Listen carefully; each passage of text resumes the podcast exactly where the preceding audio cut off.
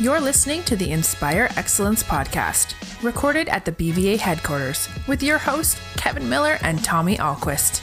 Each episode is focused on shedding new light on different perspectives to create dialogue that inspires excellence. Welcome once again to the Inspire Excellence podcast. Tommy Ahlquist, Kevin Miller, and got a really special guest today, sir. Kevin, we are honored today to have Congressman Russ Fulcher here. Um, really excited. One to just uh, let our our listeners learn a little bit more about Congressman Fulcher. Very well known, uh, but I uniquely, Russ, got to spend a lot of time with you and your family on the campaign trail over a couple years, and uh, I think I know a little bit more than I did about the man behind the name. And so hopefully we get to that today. So thank you so much for being here with us. My pleasure. I just appreciate the opportunity. Well, you've got a lot of things going on. Uh, how have you adjusted from being a candidate, a state senator, a businessman? Uh, I'm trying to think, a family man to a congressman. Has it hit you? You know, probably not, to be perfectly honest. We're kind of in that transition mode. And, uh, you know, when you're moving fast enough and, and you're not pay attention to all the, the telephone poles, they start looking like a picket fence after a while with you going fast enough. So, to be perfectly honest, Kevin, probably not. Uh, we're in the midst of trying to transition from uh, from one office to another and get several regional offices put up and get some people hired and just try to put things in place so that the people of Idaho can have some continuous service through their congressional office. So it'll probably hit me about the middle of January when we're when we're there and and uh, back in DC. Russ, before we before we get into what's ahead and kind of maybe some comments that you have on on uh, what what you're looking forward to in this new role, I, I wanted to maybe tell a little story about the first time we ever spent any, any time together as candidates. Back when I got into the the gubernatorial race, you were already in as a candidate, um, and uh, Brad Little was there as well, and got a call from you, and you said, "Hey, can I come? Can I come talk to you?" Which just called me up and I said, absolutely. And I remember being so nervous when you came in because I, I, knew you before, but not not well. And I thought, oh, here's a guy that I'm going to be in a race with. And uh, anyway, you came to my office, walked in, sat down, and I don't know if if if that was my introduction to politics. And I thought, boy, that this is pretty great. I can tell you it wasn't like that after I, we met. I probably should have stopped right there, but because I, I want to tell you, you were you were so genuine and so kind, and so and you made it clear, hey, it's going to be a race. But we talked about our families. We talked about the world. We talked about community. We talked about service we talked about why we do what we do and what would compel us going from the business world into public service. And and I just remember when you left thinking to myself, that is a really, really good guy, an honorable gentleman. Then we get out on the campaign together, and then after after a while, you know, what happened happened, and I lost, and you went on and became our next congressman. But as we were on the campaign trail, I got to know your family, your your kids and your wife. And I can tell you, there was never one moment in two years of meeting all sorts of people that I ever couldn't look you in the eye and think that is a, a great, great man, great family man. Your your family and your your they're just amazing people. So I'm very happy that you're going to be representing us. But I, I just want people to know that because politics is a weird deal. I mean, you get into it, and there's all sorts of people. Uh, but but I want to tell you thank you, and let people know that we we've got a really good human being in Idaho and that's going to be taking care of us. You know, if I can just say, I'm, I'm, very, very honored by that and probably not deserving, but I do remember that first meeting that we had too. And frankly, it was easy. And I, I have a special appreciation for people who are, are willing to serve and, and take it as, a, as, as in the mindset of being a servant. And you did. And that's really what I was trying to find out. I mean, we'd, we'd probably met somewhere along the way uh, but didn't really have a good conversation. But I had a pretty good idea, Tommy, to be honest, because we've got some mutual friends and people that I respect, people that you respect. And they had told me, look, this this Ahlquist guy, uh, he's a real deal. And he what he does, he's doing it for genuine purposes. And uh, and you know, there's honestly, having been around this game for a little while, both on the business side and the political side, there's not that many people who have been or, or, are successful in, in one and the other and, and successful in business, for example, like you've been, and even want to engage in public service. That is a special thing, and and you we're doing it for the right reasons, and so uh, that was easy. And um, I was it was honored to an honor to meet you and get to know you a little bit better. But uh, more importantly, I think the people of Idaho ultimately win as a, as a result of what you do. And and uh, uh, you know what, uh, our, our paths are going to continue to cross in the in the future. Anyway, let's get into it. Uh, I was back in Washington D.C. a couple weeks ago. Saw all the desks emptied out into the hallway. There's a big transition happening. Can you tell our listeners a little bit about what it means to transition into the role of congressman? All of the staff you have to get going, and, and what, what's on your mind every day as you ramp up here and you get ready to take over? Yeah. So uh, there's there's going to be four uh, congressional offices in Idaho's first congressional district, and uh, and that's that's kind of been the norm over the course of time. But but like with any new organization, I kind of like to have my own people, and um, uh, uh, just you you relayed on the business front when you when you build a team, you want to be able to hire who you want and be comfortable in that environment. And uh, so, uh, so largely, it's going to be a, a, a, new staff. So we we needed to staff those various offices, and we're really close with some really good people on that. Uh, the Washington D.C. office will have about eight people in it. The uh, we'll have a kind of our main Idaho office will be in Meridian. That'll have a, about six or so. Then we'll have two or three in Coeur d'Alene, and we'll have one in Lewiston. Can, you tell for people that don't know who your key key uh, staffers are going to yeah, be? and so we're going to make a formal announcement uh, uh, next week. But we're what we're doing, uh, Tommy, is is we're going to try to uh, make the DC office kind of Idaho centric. And there's there's a lot of debate: should you have more DC people? Should you have more Idaho people? I want Idaho influence, but I also want some recent experience on the Hill, and so. Uh, there's going to be there's going to be uh, three or four people moving from Boise to Washington D.C. and uh, we're going to formally announce that probably next week. But uh, a couple of critical maneuvers were to get some people with recent Washington D.C. experience. And so there's a gentleman that that most people in Idaho don't know, but his name is Andrew Neal, and he was the um, uh, policy director for Cathy McMorris Rodgers, who is a uh, representative uh, in, in our neighboring district in eastern Washington. And he's been working for her for about four years, and, and uh, he's going to be our legislative director. One of the re- and he's a very very sharp guy. And one of the reasons that I wanted him is not only the, the his experience, but his brother, uh, Jamie Neal, is Congressman Simpson's legislative director, and so it kind of gives us a little bit of a tie and so uh, we're in the process of making that transition, staffing in those various offices, and then just going through the, the mechanics. Uh, I just walked into a beautiful building that that that uh, that you have in, in your offices, and you were saying, "Hey, you know, we're just moving in, and we're going to be for a while." That's kind of where we're at. Only it's on a congressional front, and going through making sure the phones work and making sure the computers work and all that kind of stuff. So largely administrative right now. Uh, but uh, I, am afraid we're going to be jumping into politics here uh, within just a few days. So, you know, Russ, um, with respect to, to, Tommy and to you, um, how did you see the governor's race? You know, from um, your perspective, uh, what happened there was a uh, an interesting cycle. And as you know, I was initially in that, and I was a candidate in 2014. And uh, without segueing too much, it, it was actually, in hindsight, it was my race in 2014 that probably, well, uh, it clearly laid the groundwork so that in a congressional race we were we were very very strong. And uh, but in, in a governor's race, like Tommy said, you know, you get to know people, and you get to see what's under the hood just a little bit.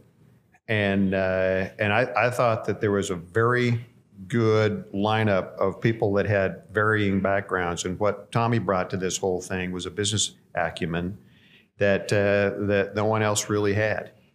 And uh, you know, uh, Brad, he he he he brought uh, forward the acumen from a ranching perspective and and being in in the legislative environment and whatnot.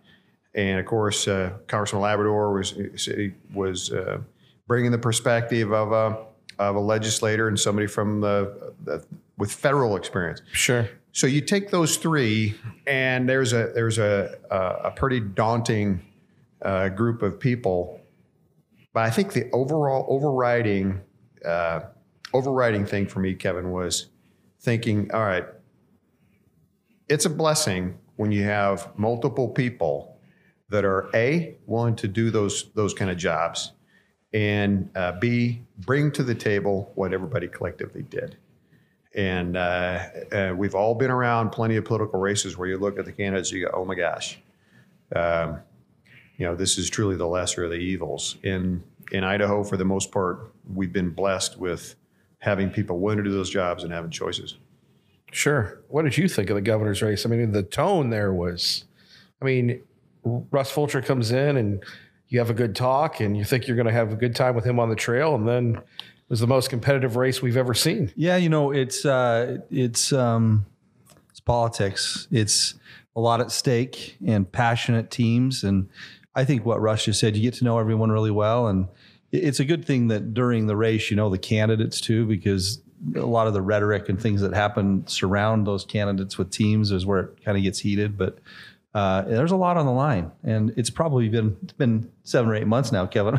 Right, I'm a lot more healed, but it's hard to lose, right, Russ? I mean, Oh, you, I've been there. you you've been there, and you and you, you kind of step back and go, what what what just happened, and and then you you do. I've always said after it's over, um, win or lose, what what defines us in life is how we react to what happens to us, and so I think you take the, the tremendous things you learn and the relationships and the good and you build on that, right? And I think that's uh, I think that's what you did after your first race um, against Governor Otter, and and look at look now where you are, and I think that's that's what we've done in the business world. Certainly learn a lot. You you learn a lot about yourself. oh yeah. You learn a lot about yourself, and you learn a lot about people that are around you. Uh, nothing defines relationships like primary elections.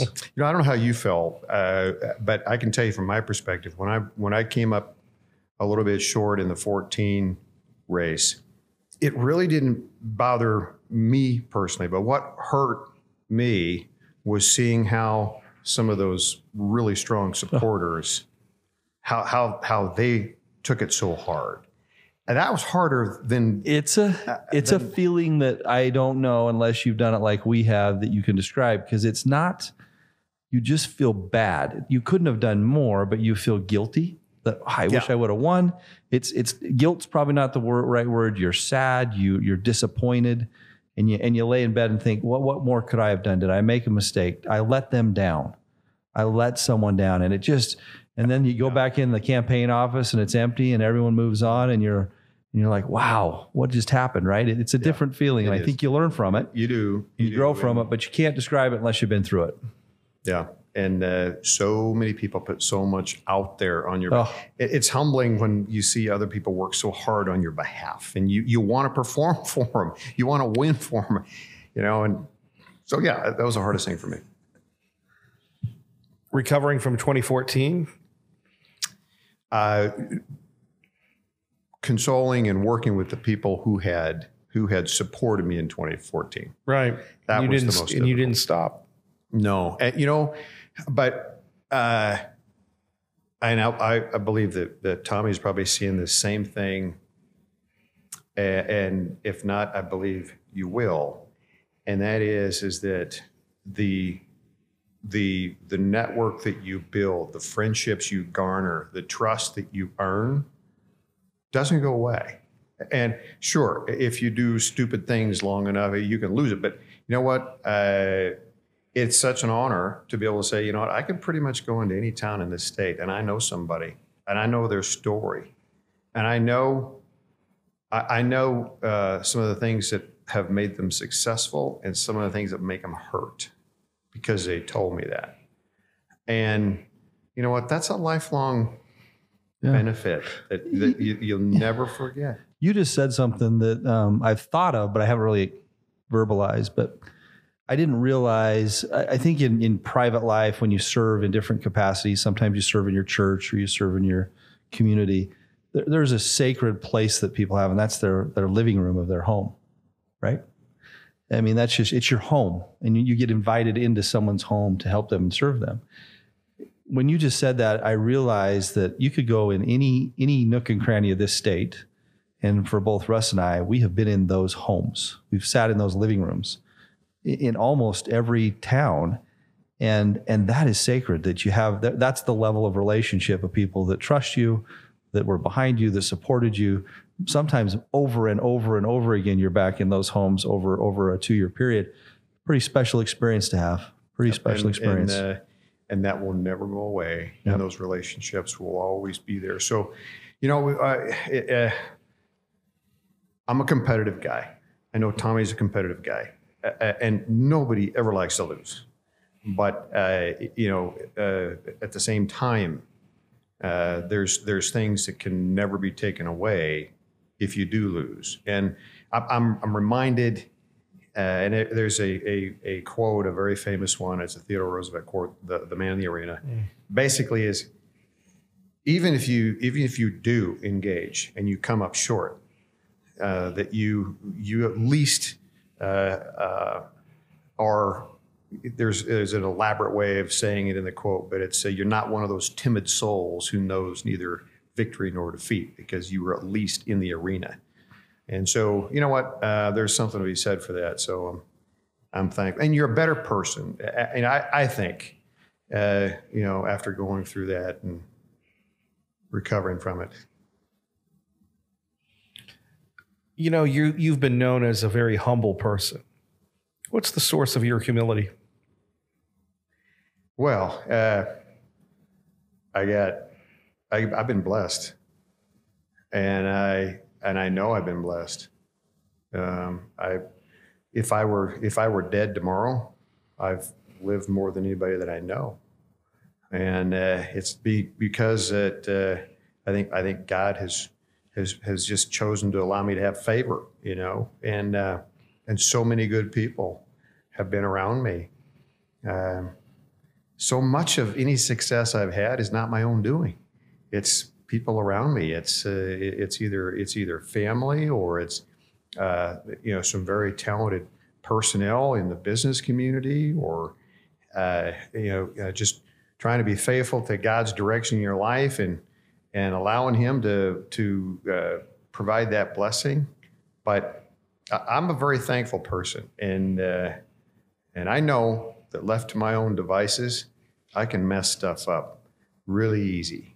Uh, but if I have the right people around me, um, and there and there's accountability, then you know what? Collectively, we generally do the right thing. But it's I've, I've had too many I've had too many blessings, Kevin, that that weren't of my own doing to not be thankful and humble about that.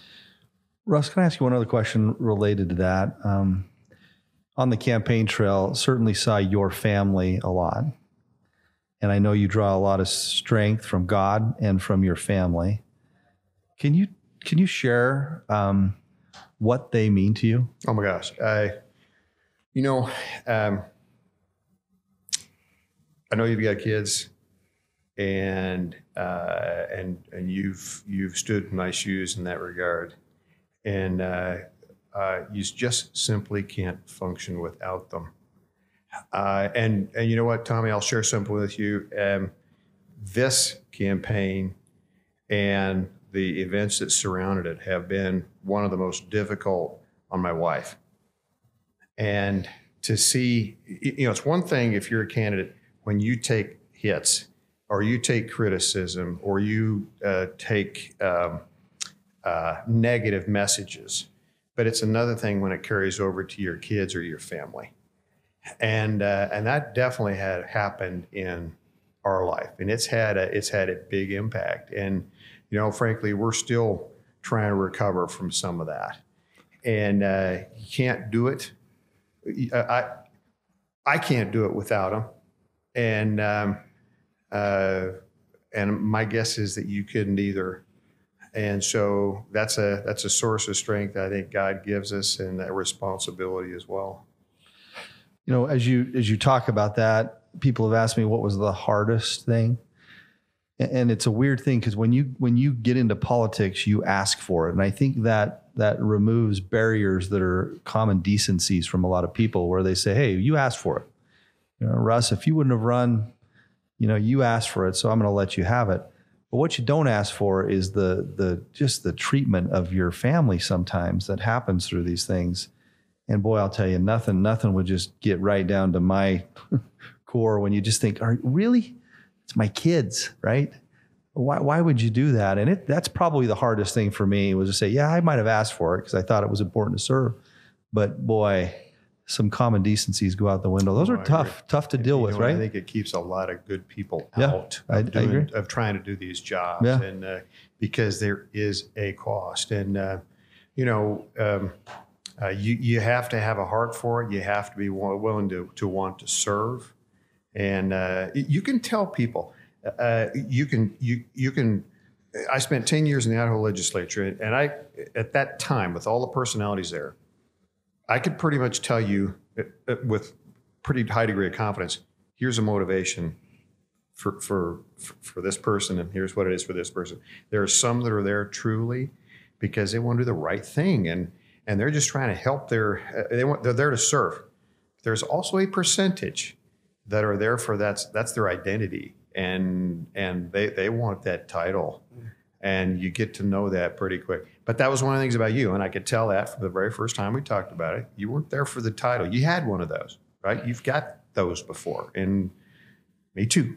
It- it- it's trying to, you're there because you're trying to do the right thing. It's great. Okay, now this is a good one. so we all know of Russ Fulcher of working in the state senate, of being a successful real estate or realtor, commercial real estate, working behind the scenes, now congressman. But in his prior life, that he has never really revealed. He worked for Micron and had some high level negotiations with a Mr. Steve Jobs. And I've never ever gotten him to give us a good Steve Jobs story. Well, uh, it, at the time it wasn't real high level because we were so small, and so were they. Uh, you know, uh, in the very, very, very early days at Micron, we really only had one significant customer at the time, and and it was because uh, no nobody else in the business would really sell to them because they were viewed as crazy. I mean, there's this there's this guy in Cupertino, California, who Cupertino, California, who um, he had this crazy idea that he was going to stick a, a, a computer in every house in America. Nuts. Who would ever think that, right? And then there was this equally, if not more crazy, group of guys in the desert outside Boise who had the nerve to think that they could build one of the most complex computer chips on the planet in a desert of a farm town, right? So nobody else would, would nobody would really want to buy from them, and nobody would really want to sell to this crazy guy. And so uh, it was wasn't me that started it, but there was a, a relationship that got formed between Micron and Apple Computer in the very early days, and uh, there was a number of us that had the responsibility of just trying to keep the wheels on the bus of that, and. Uh, and I can tell you that that that that that company was not easy to deal with. Very very small, just a handful of people on both sides. But uh, Steve Jobs was not an easy guy to deal with. Uh, he's a very degrading individual. Uh, you didn't have a positive meeting with him, at least as a supplier. You didn't have a positive meeting with him, or at least I didn't. Uh, we would go out of our way to try to bypass him and go to. There was a guy, the nickname was Woz. It was Steve Wozniak, who was a great guy, and he was kind of the more of the engineering mindset of the whole thing. But um, uh, I haven't seen the, the the Steve Jobs biopics, but I've been told that uh, he's not portrayed as a real loving individual, and and he wasn't. Um at least from my perspective, you know, the perspective I had was here was a guy who clearly was very, very bright. He had a he had a vision uh, that most people don't have. He knew what you wanted in a device or in a. Uh, I'm holding up a, a cell phone here. He knew what what uh, people people wanted before they did, and uh, uh, but yet his personal life was a disaster, and and and his his his staff was a turnstile, and so and there was another one, Kevin, and his name was Jack Tramiel. And Jack Tramiel was was uh, uh, he was he was one of the, the founders of uh, I think it was uh, Commodore Computer, if you remember them, and and uh, Atari the game, and similar type personality. And so, and in dealing with them, which was not a pleasant thing, I I can't help but try to make a parallel is it possible that's the same mindset that President Trump has? Okay. He's got a vision. He's very driven. His personal life and his staffing and his, you know, it's, it's kind of a turnstile, right? But yet he's got a he's got this vision. He's got this knack for seeing what needs to happen, what needs to be done in order to, to reach the goal. And and he looks at the world as a cost center or a profit center. It's either it's either a positive thing or it's a negative thing, and there's not a whole lot of gray area. So in a very strange way, I think that maybe maybe those early days of interacting with that mindset, like a Jobs or like a Tramiel, might give me a little, just a snippet of insight on what it might be like to be in the president's mind. It's a great transition. A lot of things going on in our country right now. You're headed back there to lead us. What do you see as some of the the early or the biggest challenges, and what, what's in your what's in your mind right now? I, trying to go underneath the issues and say Yeah. what what does Russ think about when you lay in bed at night? Uh, what, what are those issues that are that are keeping you up? I got, I got, um, I'm a freshman congressman in the minority party uh, who is not likely to be uh, receiving uh, a lot of interaction from the new speaker, or, and, and she's not likely to be seeking my counsel anytime soon. And uh, uh, uh, Tommy, I've, I've never, I've been in the political realm at the state level, but I've never functioned in the minority. And and I realize that if there's going to be anything done, and it's going to be um, significant on behalf of the constituents who put me in place, it's probably going to have to be one of two things. The first one would be the uh, the role that that I play in facilitating very good constituent service at the state level. As we talked about earlier, we got three offices, and um, and a lot of people depend on the congressional staff when they have an issue with their Medicare coverage or with their veteran service or re- trying to obtain a passport quick or all those types of things. Navigating the morass, and it is exactly that of seemingly endless federal bureaucracy. And so, to the extent we can facilitate a, a, uh, a group that can help people navigate that, you know, BLM allotments or, you know, a EPA issue, whatever. Second thing is um, I have to become an expert on congressional rules. Uh, and the reason is, and I'm going to be forced to do that. And so that's the other thing I can do is I can basically memorize a rule book. And here's why. Um, because I'm a freshman in the minority, and I won't have a chairman on my side, and I won't have a speaker on my side in most situations. Then I need to know how to insert an amendment in a in a uh, procedural way. I need to be able to uh, maneuver and navigate that those rules so that um, so that uh, you can be effective without being the point of the spear on stuff. And the other, and there's one other thing.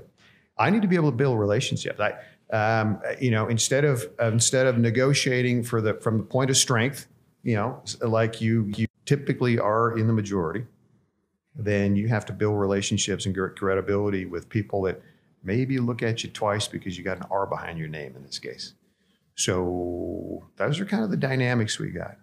Uh, You know, sorry to ramble, but there's one other thing that I think comes out of this. It also means that Idaho's congressional delegation needs to be in sync a little bit more. And we've only got four bodies back there. And, uh, and so if we're going to leverage that influence, whatever, however big or however small, we need to be synchronized a little bit better. And so there's some good things that will come out of it, but those are the things I think about um, as we, we start this journey. You've spent more time back there recently getting ready for this. I was I get t- telling you I was there last week, and just in a day there, it's a different place, Russ. Oh, man. I mean, Yeah. I mean, here we are, Idaho, and you know we think Treasure Valley is big and busy in politics in Idaho. It's nothing. I was I was e- eating breakfast at the hotel, and just the the the conversations going on and the people that were there, and boy, I couldn't wait to get out. Any worries about you're going to spend a lot of time uh, back east? It's a different pace. It's a different set of, of rules. uh, in politics back there. What what what what is going through your mind on those issues? You know, um, I, I've spent a, a, over my business life and and somewhat legislative life. I have spent a fair amount of time there, but it's changed to your point. And uh, Tommy, I, I don't know. Um, I, I guess I wasn't really quite prepared to see uh, armed officers with automatic weapons uh, walking around the Capitol or, or, standing out in front of the Capitol. That, that, that to me is, was not reminiscent of the United States of America. That was more reminiscent of Honduras or of, of uh, the Middle East, you know. And so that probably, uh, that was just disappointing, I guess. It, it, but but it does kind of jolt you into the to the the the reality of this is where we are right now. And um, I'm I'm that said, I think I can adjust to that, and I think I think I can adjust to the uh, j- just knowing that there's corruption and you're look you're watching your back. You know, I think I can adjust to that. My biggest my biggest fear is is uh, doing something wrong because I wasn't properly educated, because I wasn't properly prepared. And uh, I think at one point in time, Kevin, you and I talked about this. It, you, and, a, and, a, and a coach will, will often tell his team, a lot of people have the, the will to win, but do you have the will to prepare to win? And that's kind of where I'm at right now. I, am trying to prepare to win, and and you and and you want to be educated, and you want to be very very conscientious about all the issues that come along, and and that's that's my biggest fear, I think, uh, Tommy, and probably what I am most concerned about. Well, as a guy that voted for you, and as a guy that you'll be representing, I feel really good just hearing you talk today, I, am glad it's you because you know it is a it's a challenging world we live in. It's a challenging environment back there, and can't think of a better guy that, to be back there uh, representing us. Oh, you'll love this one. So, uh, Russ, tell us a little bit about apartment hunting. It's been a while since you've you've been uh, you know looking for you know here in Idaho, people are looking for houses and businesses, and all of a sudden, as a freshman congressman, you're on the other end of that. You're you're looking for a place. Uh, how, how's the value for your investment there? well, I'll tell you the, uh, the, uh, just a super quick story. So when I was doing my administrative sign in, you know, basically the human resource component of the job, uh, the lady that was that was uh, doing my paperwork says, uh, "So, Mr. Fulcher, will you be living here?" And I said, uh, uh, "Yes, I, am I'm, I'm I'm looking for an apartment now." But uh, and no, she says, "No, no, no. Will you be living here, here, uh, like in the building, right in your office?" And I said, "Oh no, ma'am. I um, I've got to get out of this building." She says, "Well, more than a hundred of your colleagues will be." And so the reality is, more than 100 senators and U.S. congressmen physically live in their office. Now, I don't know if you've been in these offices much, but uh, it's at least from my vantage point, it's not where I want to live. Okay, for a number of reasons, but uh, you know, it, it, I can tell you one reason why, and uh, uh, about my experience in the in the apartment hunt. I actually succeeded. I have a, a, a 500 square foot studio apartment that's about eight blocks from the Capitol for a mere 2500 a month. Mm. And um, to be perfectly blunt, I was happy to find it. And uh, if I want to get in a bar fight, I can probably do that by just stepping outside the front door. so, uh, so I mean, it's but it's the, the nature of the beast is is just massively expensive. But you know, the other thing that that the apartment hunt taught me, Kevin, was was more about about the swamp because I got offered right out of the chute a couple of fabulous deals on some really nice townhomes, one or two blocks away from the Capitol, for a, a, a third of that number. And I thought, wow, this is really really cool. Who are these nice guys that are offering that? well, they just happen to be from the Lobby Corps, and uh, uh, and that's how that's how that, that's how the swamp works. Okay, uh, and and so if I would have taken one of those deals, uh, then I got somebody who who feels like they got me in their pocket, and so it, there's an education that comes with everything, but it's a very expensive place to live. We don't hear that a lot.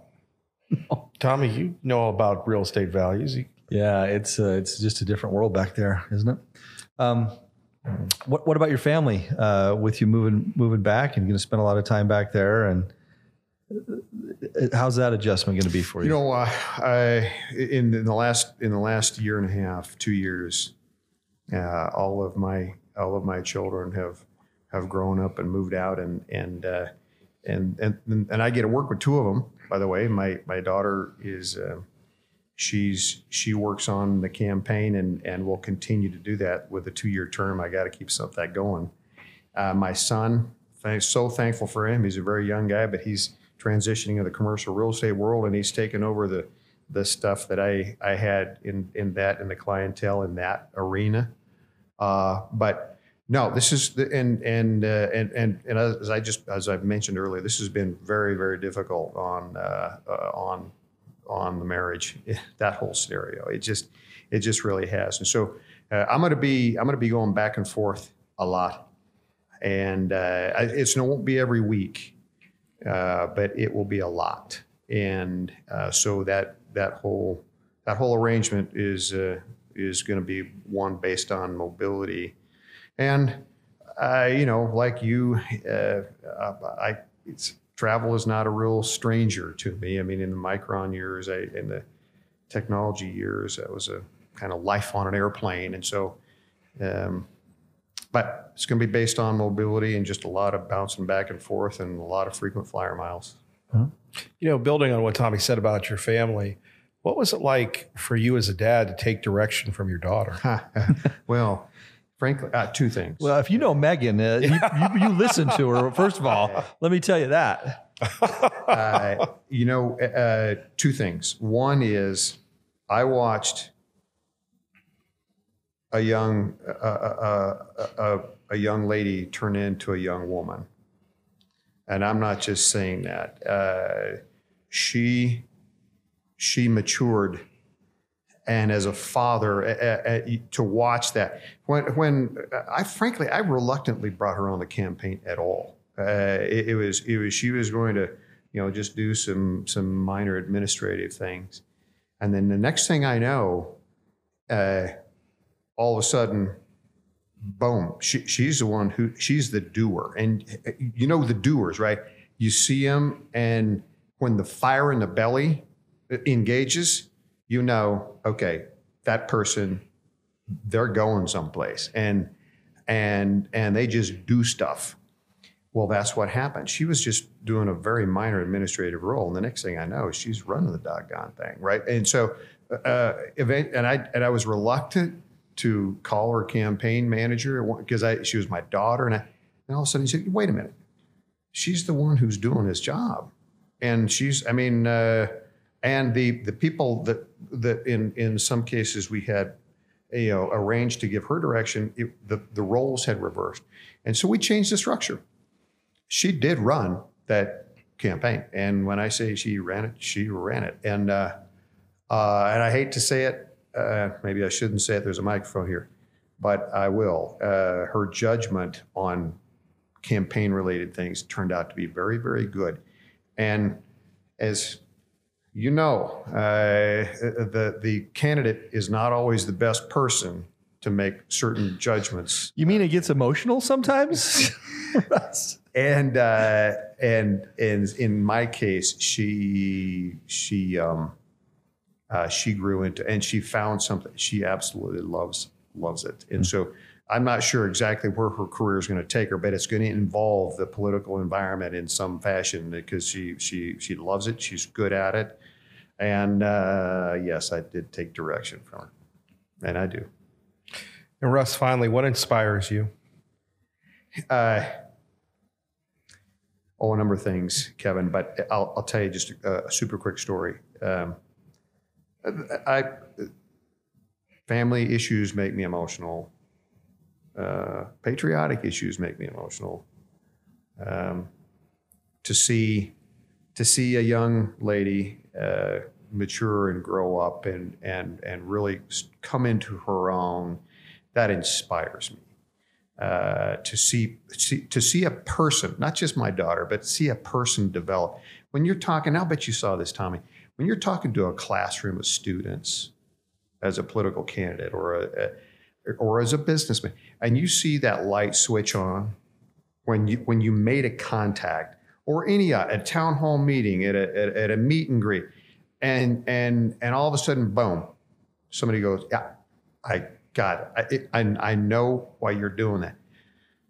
Uh, when you see a business deal uh, where where where it, it just comes together for all the right reasons and and multiple people benefit as a result of that, that's inspiring. Um, when when you uh, when I when I walked into that house chamber for the first time in orientation, uh, same house chamber that's been there since about 1860, and all of a sudden I started thinking, okay, that's going to be my seat, and there were some really good people that came here before I did, and there's going to be some really good people that come here after I leave, and that inspires me because, you know, a, a lot of people literally bled so that you, Kevin, Tommy, me could sit around and we could have a conversation about this in an environment that generally still has some free market components to it and, and a few liberties, right? And if it wouldn't have been for those people who were willing to literally bleed for that, we wouldn't be here. That inspires me but it also makes me feel a little bit responsible. And, okay, you know, it's my job to try to keep that and improve that. Well, Russ, thank you for being here today. I, I hope that many people who listen to these uh, podcasts, I, I think we, we got a really good glimpse into a really amazing leader. And so thank you for inspiring me and thank you for inspiring the people of Idaho and thank you for serving us. Um, our prayers and thoughts will be with you and your, your family as you serve us. And if there's anything we could ever do for you, let us know. But express your love to your family for for what they do, and and uh, thank you very much. And strive for excellence. You've been listening to the Inspire Excellence podcast. We invite you to find something that inspires you this week. Join us again for our next episode.